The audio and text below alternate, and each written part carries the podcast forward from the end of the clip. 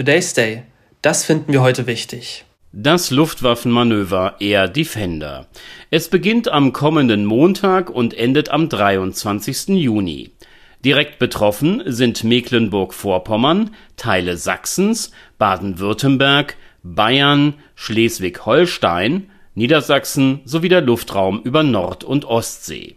Der Aufwand ist enorm. Es beteiligen sich Streitkräfte aus 25 Nationen, 250 Helikopter und Flugzeuge werden zum Einsatz kommen. Auch die Vorbereitungen sind von großem Umfang. Im niedersächsischen Wunsdorf geht ein eigens eingerichtetes Tanklager in Betrieb.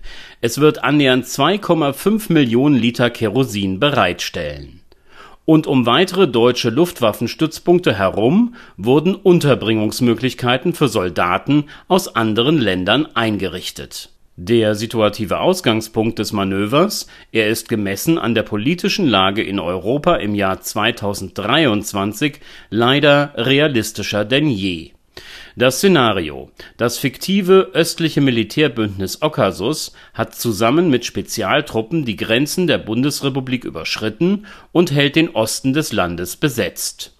Es bestehen zudem Probleme bei der Energieversorgung. Hinzu kommen Desinformationskampagnen in Deutschland. Und die Bevölkerung, sie ist von Corona und der Inflation erschöpft das alles ist Grundlage der Übung, die, wäre sie kein Szenario, sondern Realität, entsprechend Artikel 5 des NATO-Übereinkommens den Bündnisfall auslösen würde. Aus dem Nordatlantikvertrag. Die Parteien vereinbaren, dass ein bewaffneter Angriff gegen eine oder mehrere von ihnen in Europa oder Nordamerika als ein Angriff gegen alle angesehen wird Entsprechend dieser Formulierung sichern sich die Bündnismitglieder gegenseitigen Beistand zu.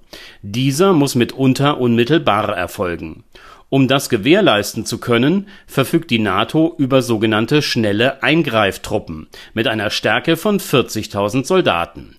Eine personelle Aufstockung dieser Verbände wurde bereits beschlossen. Dass ein solches Manöver wie Air Defender für Umwelt und Natur nicht gut ist, muss erwähnt werden.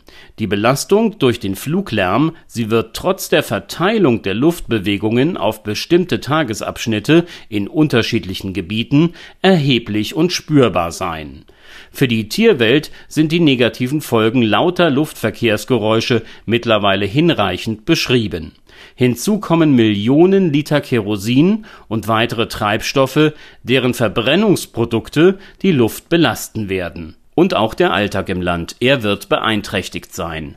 50.000 Minuten Verspätung pro Tag bedingt durch das Manöver stellt die Deutsche Gesellschaft für Flugsicherung in Aussicht. An den Airports in Berlin und Frankfurt könnte es zu größeren Schwierigkeiten kommen. Ausgleichszahlungen aufgrund von Verzögerungen haben betroffene Passagiere nicht zu erwarten. Fällt der gewünschte Flug aus, so wird die jeweilige Airline versuchen, eine Ersatzverbindung anzubieten oder eine Erstattung des Flugpreises veranlassen. Aufwendig in Planung und Umsetzung, nicht folgenlos für Natur, Tiere und Menschen. Zu üben, wie man sich am besten verteidigt, lässt sich kaum anders bewerkstelligen. Und es geht nicht nur um eine optimale Vorbereitung für einen möglichen Verteidigungsfall.